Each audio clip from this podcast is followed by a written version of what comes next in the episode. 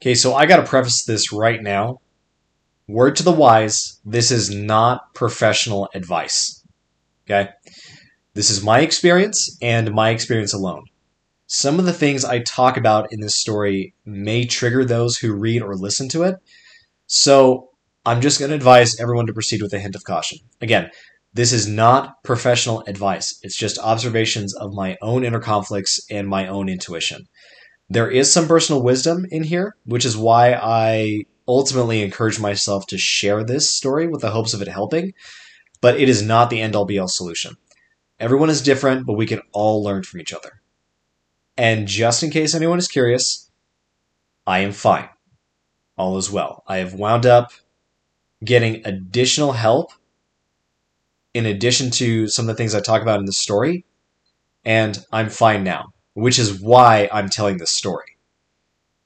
Because typically, you don't want to tell a story when it's like this, when it's fresh, because it could retrigger stuff, but I've tested this already, and I'm, I'm all good.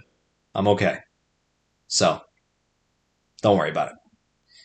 But if you are struggling with depression or thoughts of self harm or worse, please reach out and seek help. You will never be penalized for doing so. So, now with that precursor out of the way, uh, let's get started. If you know me, you know it's no secret that I've got a soft spot for dining out.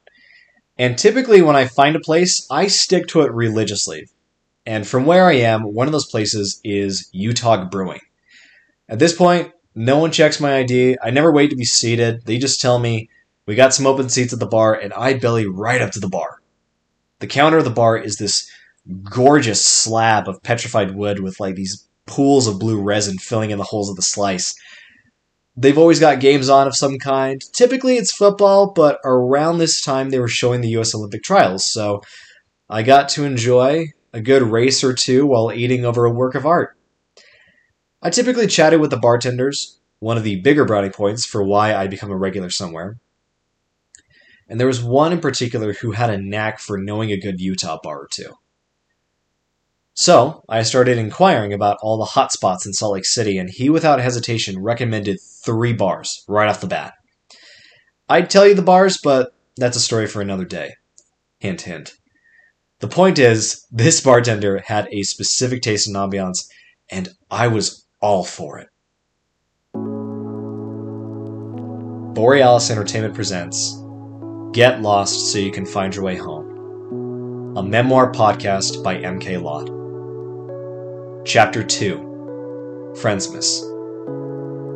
One of the biggest saving graces to my sanity and loneliness while in Ogden, Utah, was a friend group I encountered through a mutual friend.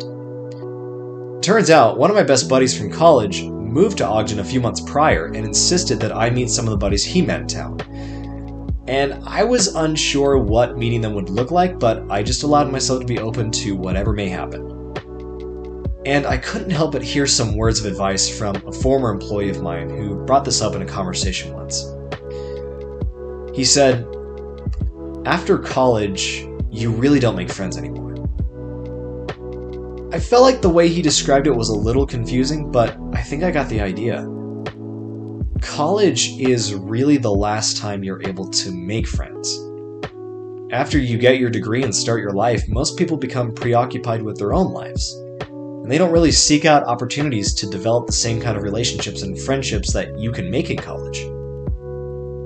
So, with that as a foundation, I proceeded with caution.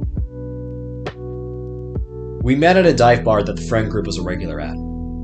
In fact, we as a collective were given the name the Elder Crew. Because, as the legend goes, I wasn't there, but as the legend goes, the group showed up after a wedding still in their Sunday best, and the bartenders thought they were Mormon missionaries, who traditionally have the title of Elder. So now, when it's Thursday night, everybody in Funkin' Dive knows it's the night of the missionaries. Although there's roughly 20 members of the group in total, I got to meet three of them, and the night went off without a hitch. I clicked well with them, we shared a few laughs, a bromance or four may have started. It was a great change of pace of what life in northern Utah was like for me.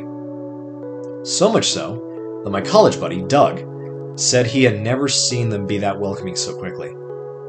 Since then, I have been a member of the Elder Crew. It was the first week, literally the first week of the year, and one of our fellow elders had the idea to host a Friendsmas party at their house. I had been part of friend groups in the past, obviously, but I had never had a Friendsmas before, so I thought, the Elder Crew are coming together to have a post Christmas celebration of my favorite holiday? God, I love these guys! And here's how impactful these guys were to me I treated these invitations like they were shifts for a job. I've been working two jobs at a time, but the Elder Crew felt like job number three, so I was more adamant and stern with the structure of my schedule. But that being said, I had to make compromises, and I was noticeably upset when I couldn't be with the Elder Crew. Thankfully for me, Friendsmas was immediately after my morning shift, so I was ecstatic to watch the schedule line up. Friendsmas was on a Sunday, and I typically worked midday and morning shifts on the weekends, so my day started at roughly 5 in the morning, just to give myself time to wake up and prep for the 8 hour day ahead of me. I honestly couldn't tell you very much about what happened during the shift. I can't really remember very much aside from a lot of restocking and checking the inventory only to discover we didn't have any of what we were looking for on hand. That was a typical day regardless of what time the shift was. But the time had rolled around to punch out, and I couldn't have left any faster. I drove straight home, got ready, grabbed my gift and my ugly Christmas sweater, which doubled as a drinking game. Yeah, I went pretty far with it by bringing the best $25 I ever spent at Walmart. And I got back in my car. I got to the hosting house in roughly 15 minutes I watched the scenery slowly unveil the house from the roof to the gutters to the door frames to the windows to the doors to the steps. I immediately parked almost to a screeching halt. I cranked the parking brake, snagged my gift, jumped out of the car, and plummeted.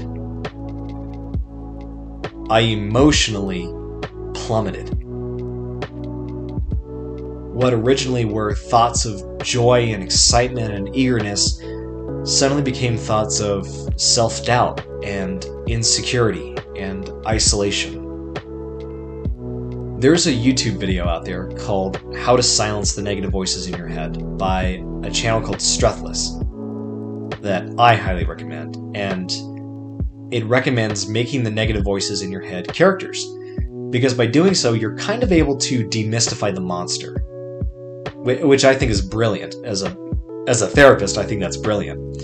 And I'm going to try to do that with what was going on in my head, so hopefully you can get a better visual of what had happened. Now let's describe this voice and these collection of thoughts that kept popping back up as a black cloud with red eyes. That's the first visual I get. And it just kind of lingered around me. I was almost breathing it in, and if I wasn't careful, I would be seeing the world through the cloud's eyes and not my own. It felt like a light switch went off, and I didn't know what was happening. It was almost like I was having a panic attack, but in the opposite direction. As my mom, a therapist, described it, I was having a depression attack. Out of the blue, I was blue. And I was only spiraling faster and faster as the night went on. This black cloud that suddenly took over me was doing what the world of psychology calls projecting. Projecting is where you believe the world is a certain way because of your perceptions, and typically it's in a negative light.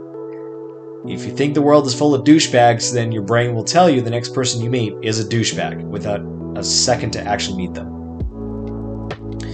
Now, the black cloud is a master projector, and everything suddenly became fireproof evidence for why I was a piece of shit. You don't deserve to be here, it would snap at me. You don't belong here. I remember one of the most painful moments for me was when I was having a conversation with Doug about the most recent hypnotherapy class I took, which, funny enough, was on fear, phobias, and anxieties.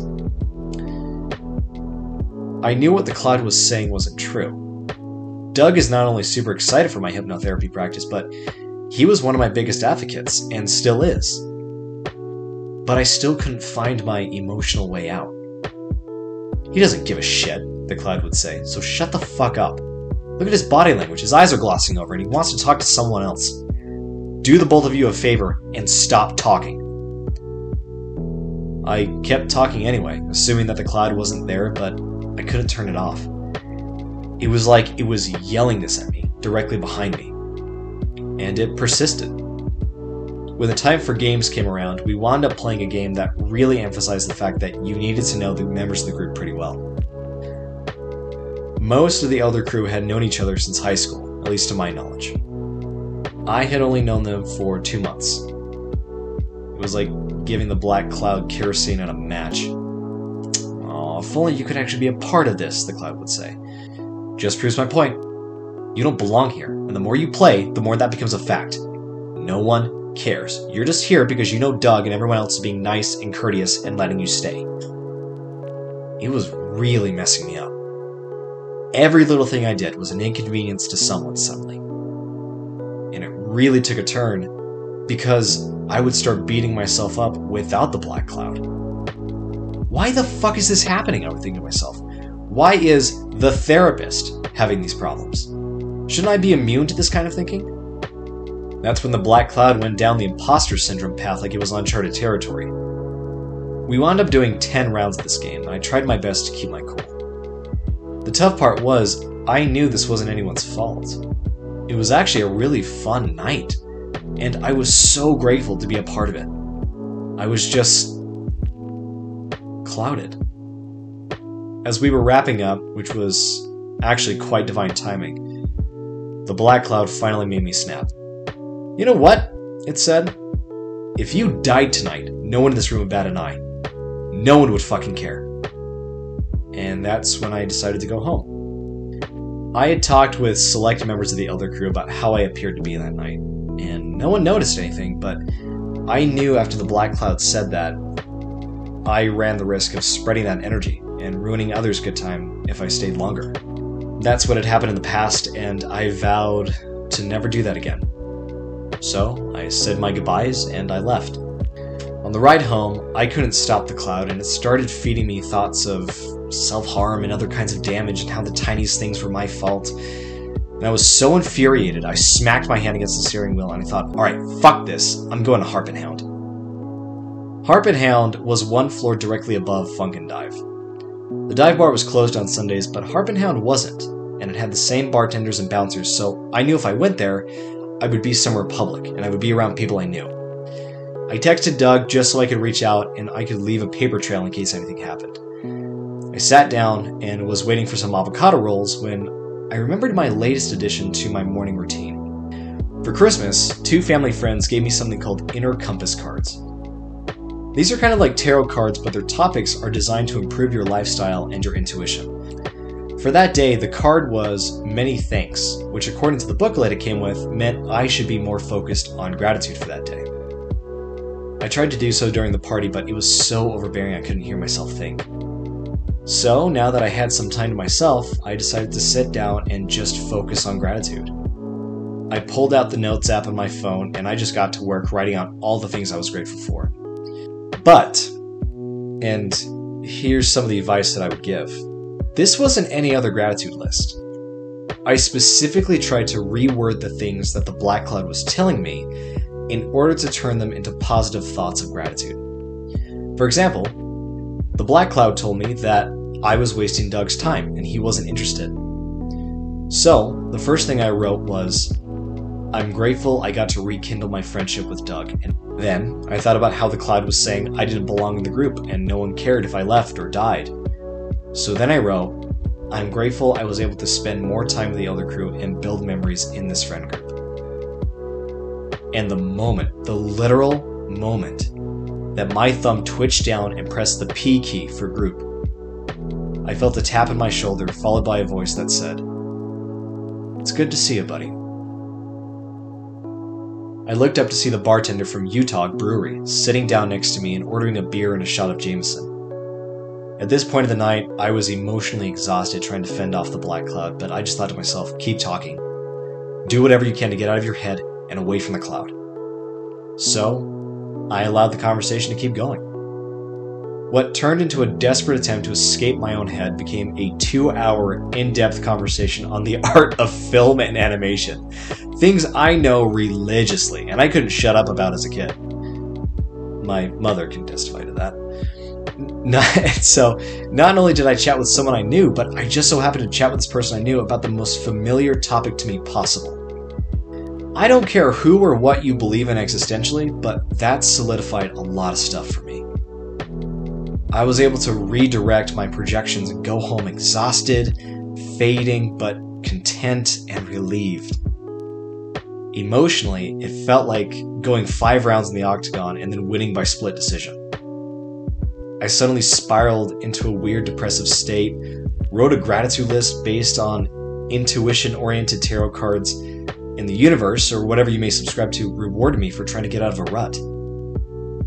That's how a therapist gets it done, I thought to myself. And now that I knew how to deal with it, I never had to worry about it again. To its credit, the black cloud waited for at least a week to come back. I remember the second time I was having dinner, it was right after another shift at work, and I could feel the cloud creeping up. I was drinking a blue aloha with Teremana, Dwayne Johnson's tequila, and in an odd the universe works in, in its own time, not yours kind of alignment, Burning Love by Elvis came on the speakers. It reminded me of, uh, of The Game Plan, a movie with Dwayne Johnson, whose character absolutely loved the song. And I grew up watching and loving that movie as a kid. It was almost like the universe was trying to enforce my intuition to beat the cloud faster. Now, this time it wasn't as bad as it was during Friendsmas, but I also kind of blame that on the fact that I wasn't really gloomy and depressed, more than I was just irritated and angry that it happened again. And so soon. I, I didn't get it. I thought I was doing everything right. I was taking supplements to help my mood and boost my serotonin. I started meditating again. I was eating with the intention of increasing my protein intake. I was doubling down on the inner compass cards and being able to find signs of intuition. So, why did this happen again? I tried to prove to myself that I could be strong enough to not worry about it by going home and doing the exact opposite of what happened the first time. More than anything, I was just so confused. I knew that this was bad, and I knew how to fix it. So, why am I dropping the ball? Why am I not progressing like I want to? This is not how I wanted the year to start. It's not who I wanted to be. The next day, I was back to normal. If I didn't know any better, I'd say that I was a victim to a full moon. I looked at my inner compass cards the moment I woke up, which that day was also the first day that I felt compelled to grab two cards. The cards were Mirror and Freedom. Then I went to go work out for about an hour or so while listening to Will Smith's autobiography, appropriately titled Will. Highly recommend, by the way. And in the book, he quoted Viktor Frankl, who said, and I'm paraphrasing, that it's important to give our suffering meaning. It was so impactful I bought a paperback copy of Man's Search for Meaning, his book on this very philosophy, and I bought the digital copy while I waited for the physical copy to show up. That has never happened. Later that afternoon, I was researching Struthless videos to figure out the video I wanted to reference for this very story, actually. And I found a Struthless video by accident called How to Stop Comparing Yourself to Others The Five Questions to Ask Yourself. I clicked on it, and the video immediately got pushed to about the 7 minute 44 second mark. It was a slide that said, Question 5 Add, and I love that. Really? I thought to myself, should I even try? The universe, or God, or your own mind can sometimes have the most twisted of senses of humor. How could I love a black cloud that ruins my ability to be happy?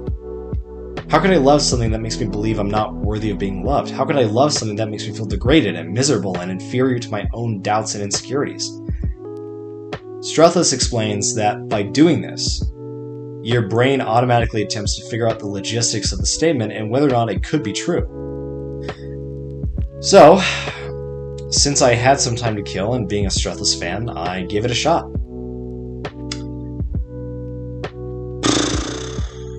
I have occasional depression attacks that project me out of my own happiness, that make me feel like it's good to doubt everything and think that people hate me and I'm not worthy of being loved. And I love that. A few moments of contemplation later, and the stars suddenly aligned. everything that happened that day had a narrative type of connection and purpose. The two cards I drew at random for that day, Mirror and Freedom, I, I, I finally understood them. The Mirror card is a sign that says you should focus on yourself and your feelings, since those become reflections of the world around you. Now, there's an ancient Mayan saying that, according to the Mirror card, is roughly translated in English to, I am another you. How you feel is what you see or project. And the Freedom card implies that you should give yourself permission to be emotionally free. Whatever feelings you have, just, just let them be. I thought about those cards, and then the Viktor Frankl philosophy and will, and then the statement I just said out loud to myself, and then all the signs and intuition I had received the same nights as the depression attacks.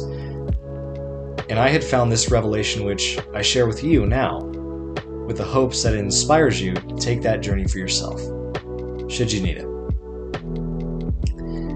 Yeah, I have random moments where the black cloud takes over, where I'm depressed at the worst of times to be depressed.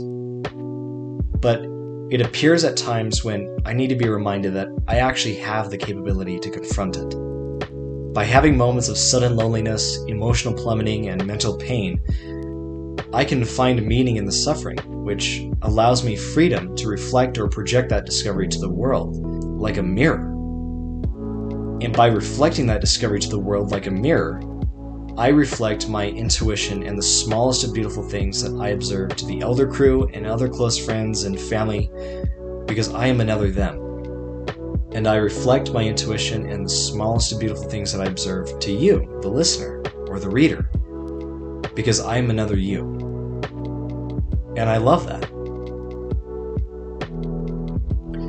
Thank you all so much for listening to this episode of Get Lost So You Can Find Your Way Home. I know this one was a little heavy handed compared to some of the other episodes you may find, but I, for some reason, felt really compelled to share this because I, I genuinely believe that it will help people. So, with that being said, I hope this episode leaves you better than it found you. And if you're curious about hypnotherapy or anything I mentioned in this episode, feel free to reach out on Instagram at mklotprohobbyist, and I would love to help out in any way I can. Thank you as always for your attention, and I can't wait to chat with you again. Until next time, here's to finding your way.